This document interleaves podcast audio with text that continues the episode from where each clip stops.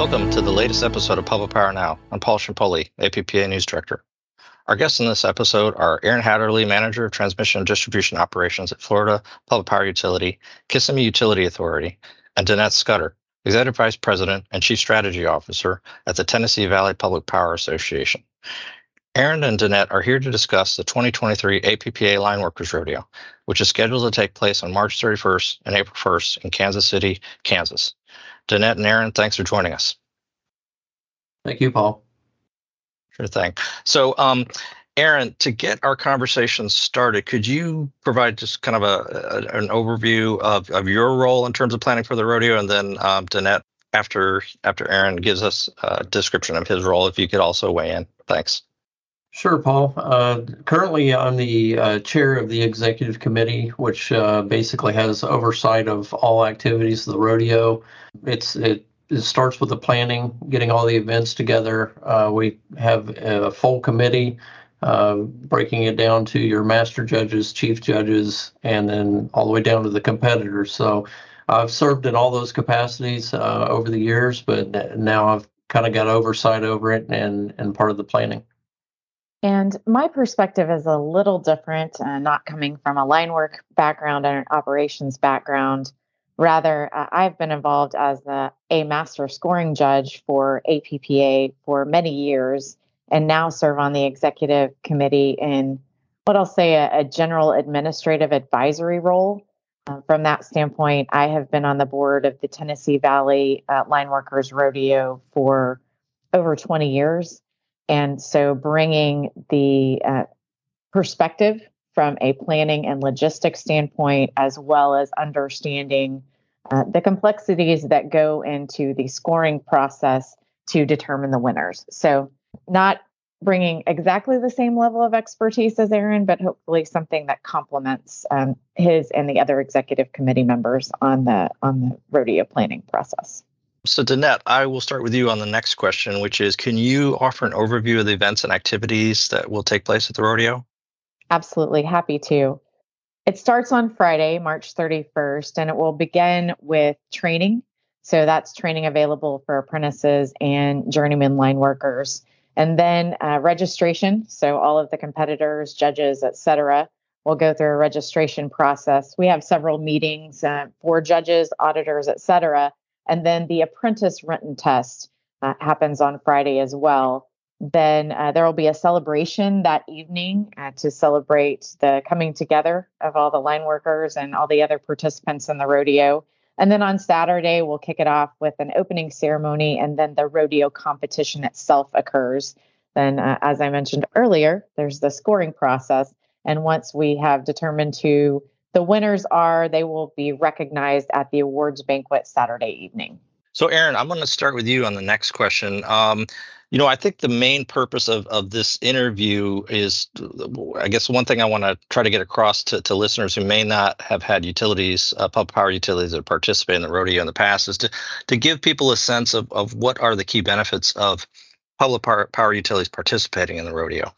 Yeah, I've been asked this question several times between our state rodeo and even with the APPA rodeo uh, in in different interviews, and you know, and and the analogy that I kind of use is is comparison it to you know most sports or professional mm-hmm. sports where you know you have people that have come up through sports and and uh, they go on to create that as a career. You know, they make it a way of living. What's really interesting about this, it's kind of flipped around to where, you know, what we do for a living, we've actually got a little sport going in there.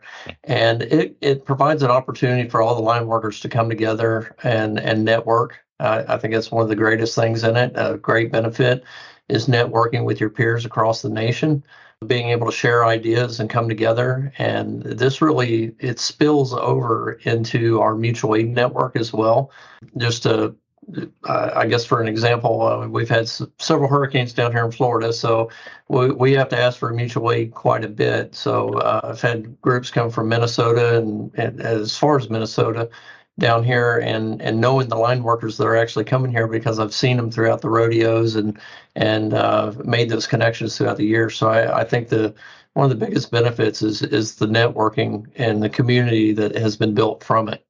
Makes sense. Um, Danette, did you have anything you wanted to add?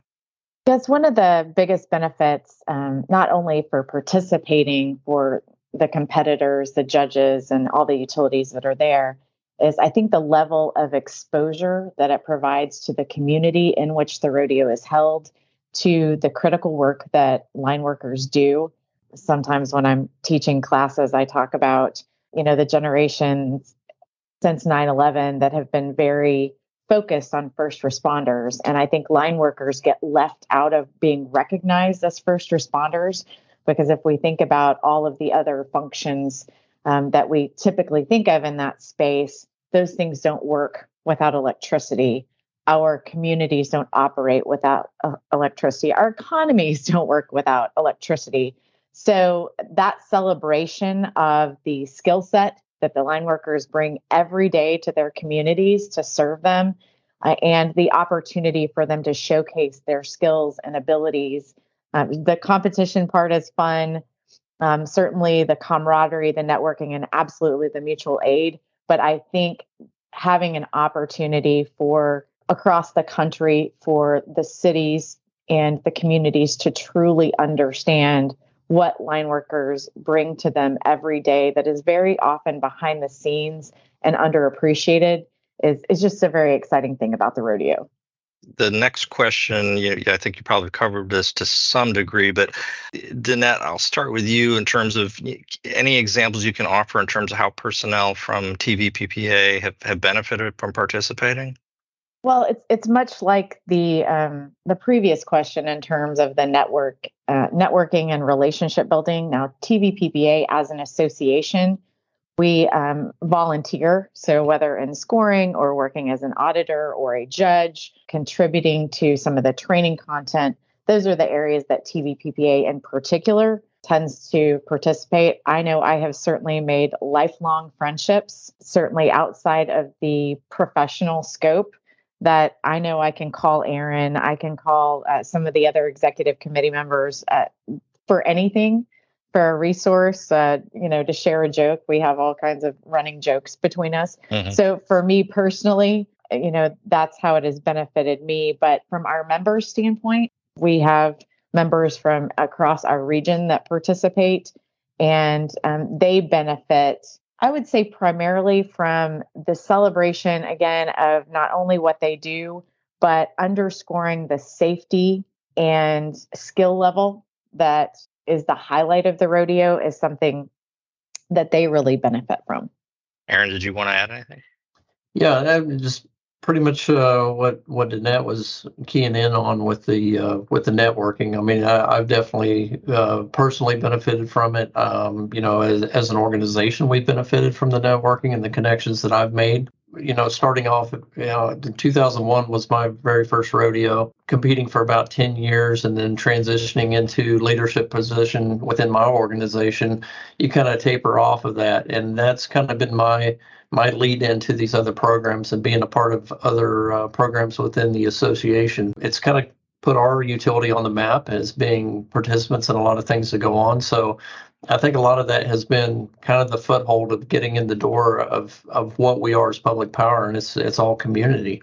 So I, I think it's it's a great way to uh, expand the careers and, and, bolster those careers of the line workers that, that move into leadership roles and then participate in other areas and, and get on other programs. So that's pretty much it. Okay, great. Well, thanks to both of you so much for taking the time out of your day to speak with us about the rodeo. And given that we're already in February, I guess it goes without saying that if people want to get going in terms of signing up, they should should not wait any longer, probably, right? Uh, the uh, I think the early registration closes. Uh, I think it was t- tomorrow is okay. early registration. Then from there on, it goes up a little bit. So right. if you're thinking about doing it, you better do it now. So, and just on that note, additional details on the rodeo, including how to register to participate, are available on APPA's website, publicpower.org, under the Education Events tab on the homepage. I also wanted to note uh, the fact that the host of the rodeo will be the Kansas City Board of Public Utilities. Um, so, thanks for listening to this episode of Public Power Now, which is produced by Julio Guerrero, graphic and digital designer at APPA. I'm Paul Ciampoli, and we'll be back next week with more from the world of public power.